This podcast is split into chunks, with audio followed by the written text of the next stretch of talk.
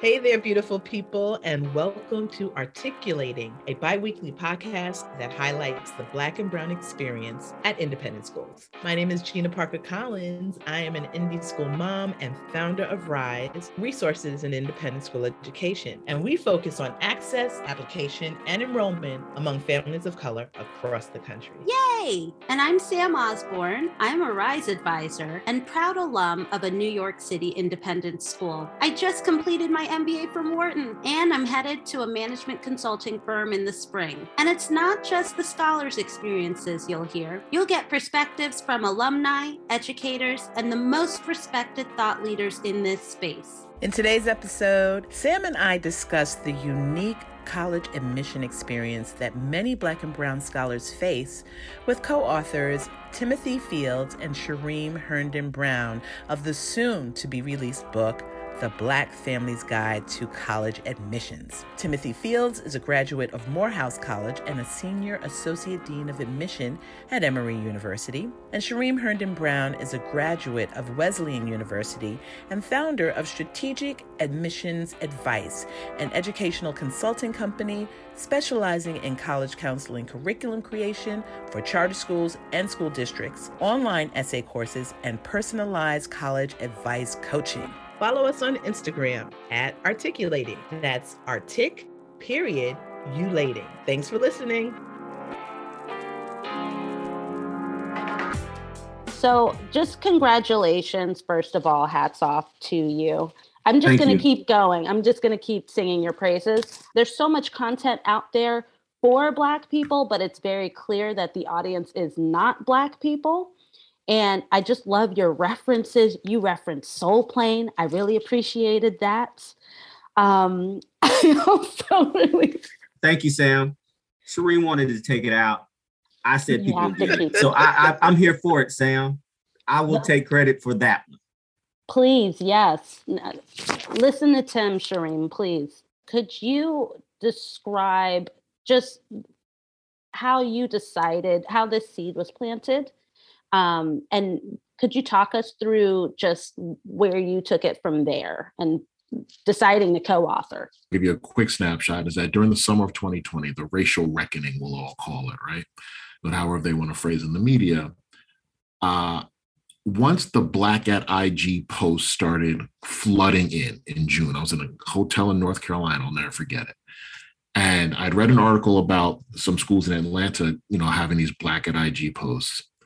And then my own independent school, which is Westtown School in Pennsylvania, uh, boarding school, also had a Black at IG, you know, page. And I started reading it, and I started reading the Poly Prep one, and I started reading the Riverdale Country's, and then I started reading all these different schools, Black at, and I was literally just, just, I was disappointed. I wasn't surprised. I'd worked in independent schools as a college counselor. I'd gone to independent schools as all my life, so I knew that these microaggressions were out there, but now students had a platform to share it with the world. Tim and I had met each other years before in New Orleans at a NACAC. NACAC is the National Association of College Admissions Counselors Conference. We met each other. We both happened to live in Atlanta. We had lunch, you know, just kind of like black man to black man college admissions was having lunch. And How over many time, other black men were at this conference? I'm curious.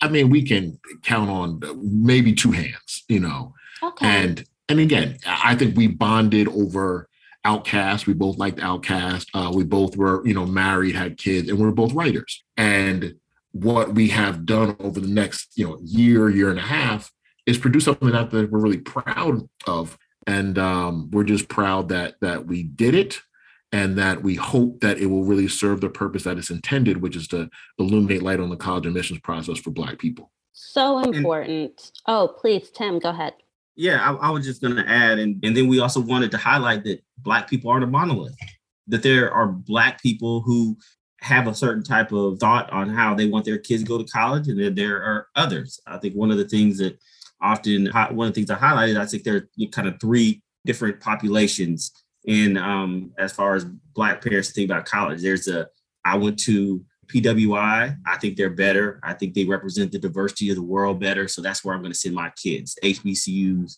don't represent diversity of the world and don't prepare them. Then there are people who I went to HBCU. my kids going to HBCU, my money going to HBCU, and that's just how it's going to be. And then I think there's a small, uh, the, the larger population is I'm going to build out a list. There's going to be both HBCUs, PWIs, and we're going to consider them and we're going to figure out which college is best for my child. Um, so there was an emotional response to this racial reckoning, and you felt that this book would do what? Emotional response is an understatement. I was livid. And I was livid because I'd seen it in so many different manifestations throughout my professional and personal life.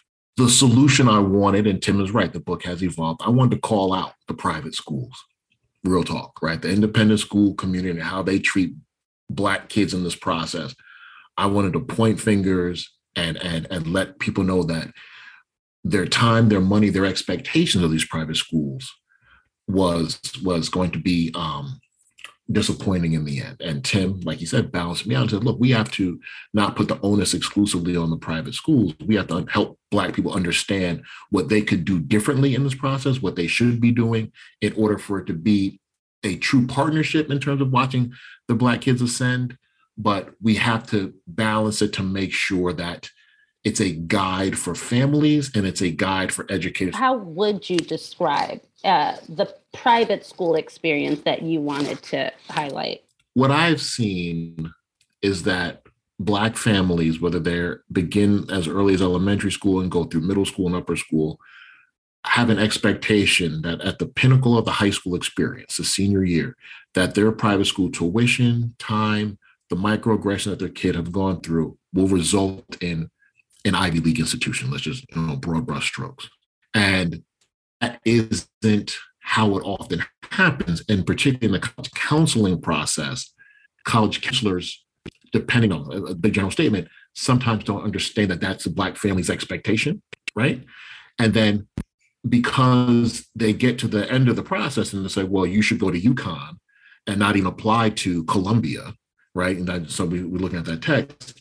That's a, a, a, a surprise to the family they take it as a slap in the face. They feel like it's being rude. Where I think that we can adjust some of that by handling some of the other things earlier in the front end. What courses are you taking? Are you doing the test prep? What extracurriculars are you involved with? So just going to the school doesn't equal Ivy League admission. And that's where there's often a disconnect. Um, the school counselors, for, to, for their part, need to understand that Black families need to aren't a monolith and they need to have a broad spectrum of school choices. And there need to be some HBCUs that are not just named. We have a whole chapter about it, the Black Ivies, Howard Morehouse Spelman. We interviewed independent school counselors who were white, and those are the only ones they could really name. And we knew that. And, and, and to some extent, even in our Black community, those are the ones that we kind of hold in higher esteem. I look at it from the lens as you've had every opportunity.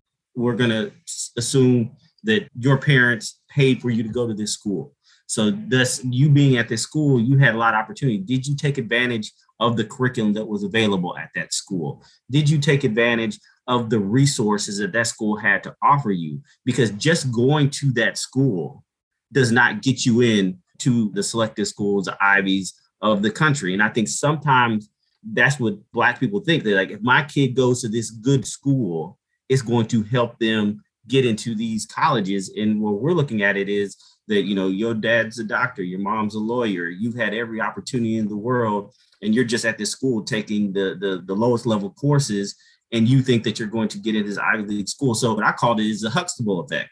You know you got the huxtables you got everything and then you want to arrive at this place you know coming from a high socioeconomic background to say oh i've been struggling. No that's that's not the case. And so the lens the college are looking at it is going is completely uh, different and where they're going to have expectations that you have been at this school. What have you done to prepare yourself uh, to uh, get admission? But just so you know, not not all of not all independent school black and brown families are the Huxtables. So a lot of them are struggling just to get through, you know, um, to make it to pay tuition. Um, so there, so we're not a monolith there either. But I totally agree with you. If you are going to be at a school that has a tremendous amount of resources, what are you going to do with it, right? And um, I think that's extremely important. So, what do you think the um, point of view is, the POV is, Shereem, of the college counselor in the K through 12 school? What are their priorities? independent schools priority is to yes um, serve students to help students. I'm never going i send my kids independent schools let's be clear. You know I, am not um, going to rail against them. Uh-oh. but they're disclaimer. Disclaimer. But there's a there, there are institutions that that report to a board of trustees that get funding from a variety of sources. The board report that a board of trustees gets at an annual meeting wants a certain kind of school on that list. So an independent school is oftentimes charged with finding the right match and fit for the kid. Yes, as priority, but very closely tied to that is the selectivity and prestige of the schools in which they're going to. Um, it makes the school feel better. It's what they they advertise on their admissions uh, websites. You know, our kids go to these schools, right? So let's let's be very clear. Independent schools want the best schools on their on their school profile. So I, I remember getting that mail. Uh, yeah. You would get it every single year as a student, and parents would literally count the Ivies, yeah. count the you know the prestigious institutions, try to name who got where, etc. Oh my goodness, yeah. so stressful. I think independent schools are well intentioned. They are, are, are they want kids to succeed, but they also at the bottom line have to make sure that they can keep humming the way they have been. You know, what I find so interesting as a parent who has gone through the college process twice at an independent school is how Black students, you know, considering they want this list to look so prestigious, why they are have lower expectations of Black students, uh, why they are not uh, forthcoming with more highly selective schools. I find it, it, it is the parent and the student who have to um, advocate for these selective schools to be at the top of the list. And so I just find that so interesting. I mean, I can only chalk that up to bias, right? The stereotypes. Um, but at the same time, our students continue to overperform. They are keeping those selective schools on their list and they're getting in. So I, I this this under expectation. I just don't know where it comes from other than it just being part of a systemic problem. When you talk about the top 20, 25 schools in the country, these a lot of these college counselors like, we're only going to get a couple in. Which ones am I am I going to put forward? Is it going to be realistic for this student? And so they're really kind of saying, I'm just not going to send a whole list. We send a couple. We think those are going to be competitive in the process. Those are going to be the ones that are going to move forward. I think the other backstory, and which is really happening as things have evolved with the Common App and a lot more uh, students applying to different schools, is harder to determine like how how are decisions made. And so if you have a school group, so let, let let's say name your school in Manhattan, independent, wherever, and there are 10 students that apply, there are a lot that would think that okay, the top student who had the highest GPA or highest test score, that's going to be the person admitted and go one through 10. What ends up happening is the first person may be denied, the second person may be waitlisted, the third person may be waitlisted, the fourth person may be admitted. Okay, why are they admitted? They're a legacy, they're an athlete, there's something about that student. And so it becomes harder for the school to have a narrative of how did this student get in because they don't know. They want to say, oh, we have this great school, the top students are going to these schools when in fact the selectivity has reached a point to the top this top students may not get in. Like literally, you know, to get into these top selected schools, you need a hook. Like you need to be an athlete, you need to be a legacy, you need to be recruited in some type of way. So just the idea of just a regular development case, development case. Yeah, there you go What's the uh, development case? What is a development case? Yeah, so I'll explain that? that. A development case is someone whose family is making a donation to the school.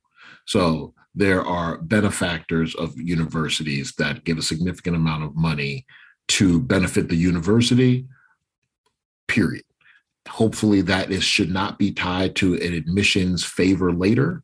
It often is. So um, you know, it is what it is. Money, money talks. Money does talk. I, I, can't be mad at it. I did not know that was called development case. And this kind of Yeah, that was a pretty package. That's a pretty name for that. I love or, that or name. institutional advancement.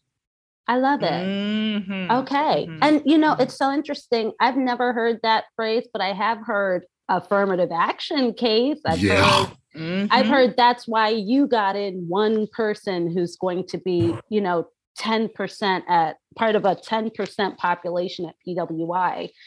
Tim, you talked about a college counselor sort of looking at their students as okay, who am I going to bucket for this? Who am I going to bucket for that?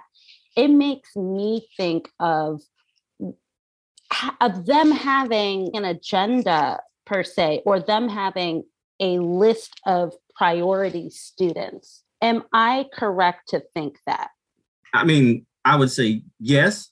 That yeah, yeah, they do prioritize. You know, okay, we're gonna you know push uh, students towards here. You know, probably gonna say this is a good fit for the student here. You know, ten years ago, counselors had relationships, and I'm speaking specifically to independence, where they could call a certain type of a school and they could say, hey, I really like this student. This student would be really good fit. And then they could push for that student to get in that school. A lot has changed since then and not so much. College counselors, I think, have to make decisions based upon their relationship with these schools, based upon realistic expectations about who can who can get in. And then I think some of it is just they don't want to set students up for denies. I, I think they have enough knowledge to know I know this school I know kind of historically what type of student they've had admit, admitted.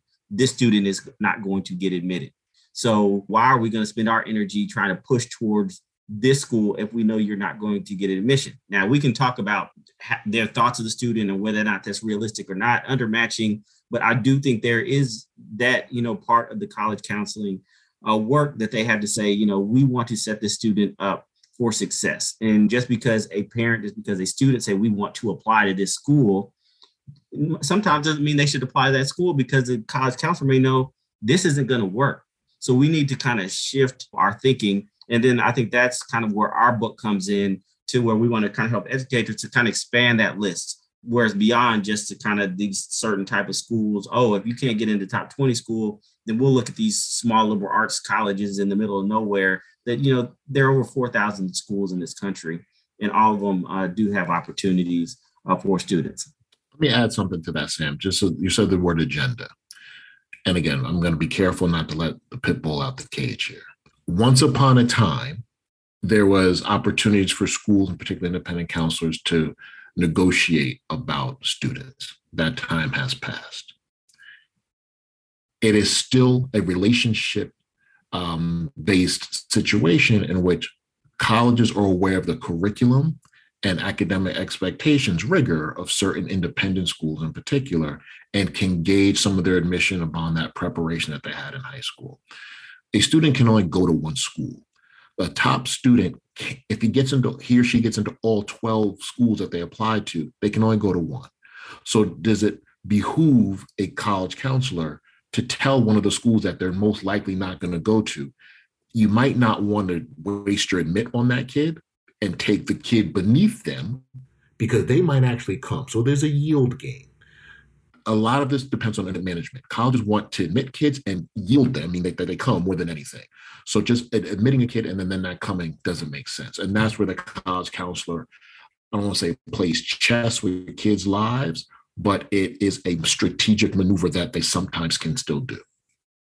But um, there, there is this. There are these nuanced conversations that a college counselor can have with a student who is a good match for a school um, as they're playing chess it comes up and i and I, I want parents to be aware that these conversations can be happening when you're not around so, what would you say parents need to do to make sure that this level of undermatching, when it's not appropriate, is mitigated? There was an article several years, about two years ago now, uh, from Sidwell Friends, an elite private school in Washington, D.C., where a Black family sued Sidwell for undermatching their daughter. And they felt that their daughter had taken a curriculum in which was deserving of an Ivy League spot and they didn't get it and they were angry at the school.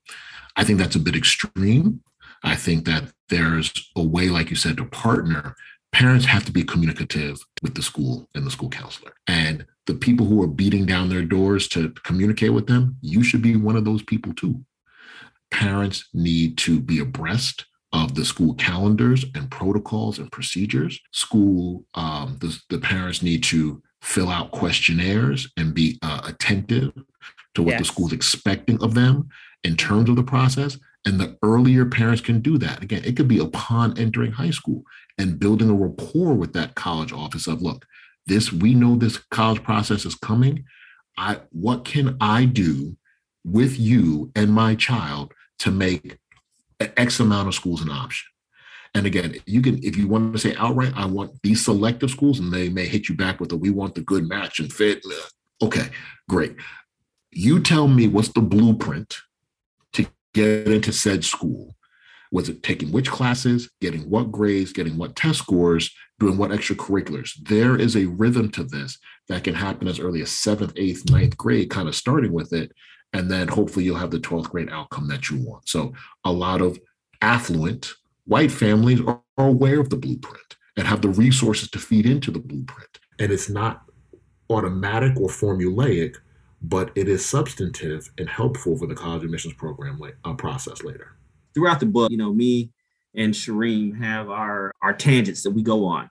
And, and, and one of my tangents is the student having a voice in this process. And I'm, you know, I'm not only going to talk about Black parents, I'm just going to talk about parents in general in this process do too much for their children. I'll be sitting at a front desk and I'm checking in and the mom will be filling it out.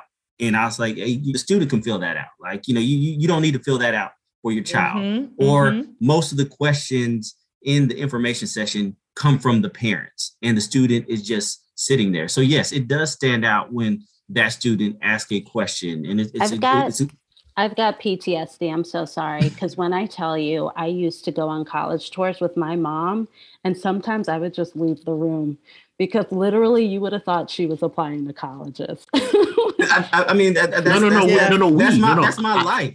That's it's my we. life. You're not no, applying to college. Yeah, we're paying that. We're paying that tuition.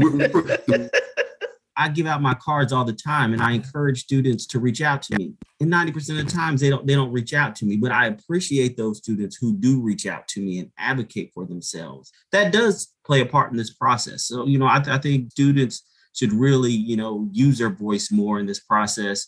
I need to I need to push back on something. This is where Tim and I have a beautiful relationship. I think parents should be involved in this process. I say that because there are other cultural communities, Tiger Mom, think about the, that kind of book. Think about the development cases who uh, are kind of leaving breadcrumbs for their kids to get into certain schools very early on you know, families are literally saying, who do I know on a board, going on a website to see if they can connect the dots. While that is the unfortunate reality of the world, I don't think Black families need to quote unquote play it fair when everybody else isn't always playing it fair. Now, helicopter parents depends on your kid, honestly. But because college can cost upward to $300,000 I'll be mm-hmm. damned if I'm not involved with my kids' school list. We base colleges on cost, location, major, and career. That's how I built college lists professionally. That's how I did it with my own kid. How much is going to run us? Where is it at? What's going to be your major? And what's the end game?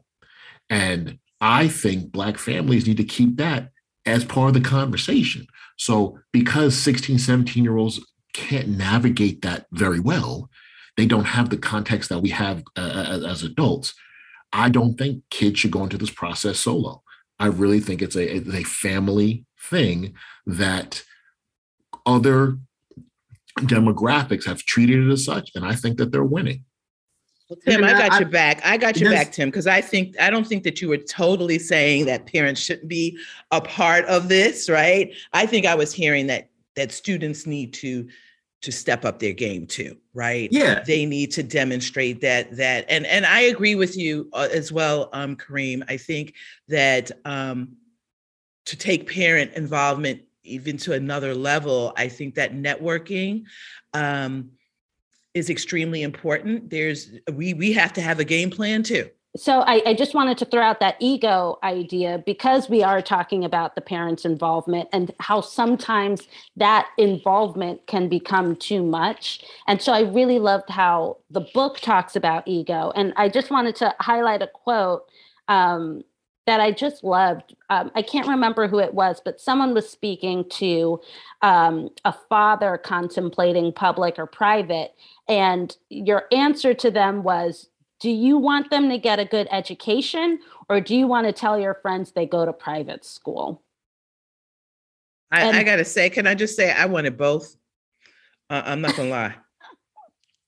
I wanted a good talk. education. I wanted a good education, and I and I, you know, um, again, I believe that wherever our children go to school, as long as we're there as parents to support them, they're going to do well, whether it's public or private. I, everything's in divine order. But I do wait for people to ask me, well, where do your kids go to school? Oh, you asked, right? Um, that's the ego part. I'll say that's one of my close friends I went to school with. And I think a lot of it's like knowing who who that person is. And ultimately, uh, they ended up at going to uh, the public school. She's successful. She's going through the process.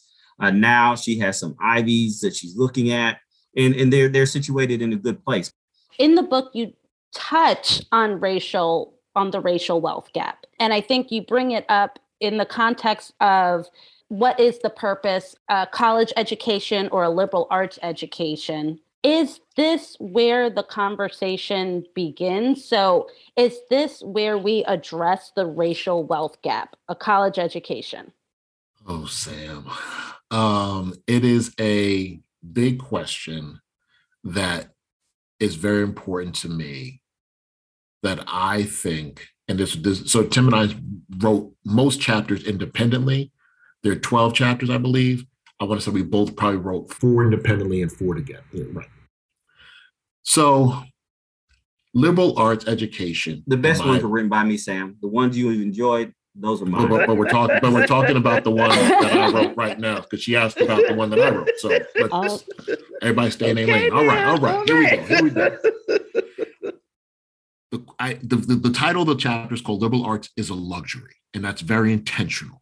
I do not want to be dismissive of liberal arts education not being necessary or less than. There's something for everybody.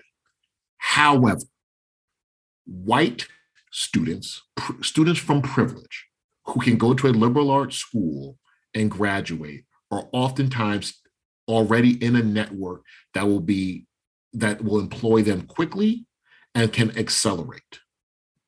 I have found that other students, particularly Black students who graduate from liberal arts schools, don't have that same network.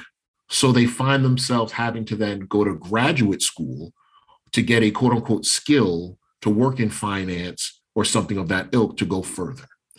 So, although I value my Wesleyan education and being able to think critically, I asked the question of for 300 grand, what are you thinking about? Because if the end game is to be employable, you should be doing something within college to get yourself a job or you know earn a salary post graduation can i just interject here? Because yeah. i made mine real simple to my my daughter who's at brown. Okay.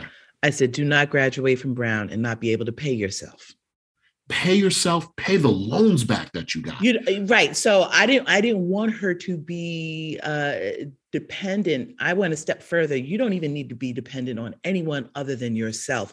You get your skills together and that was the entrepreneurial route for me right? Like i you should not be dependent upon anybody to pay you. You should be able to pay yourself. So that that was my thing. That was that's that you know that was my expectation for my tuition payments. And gina i don't disagree with you.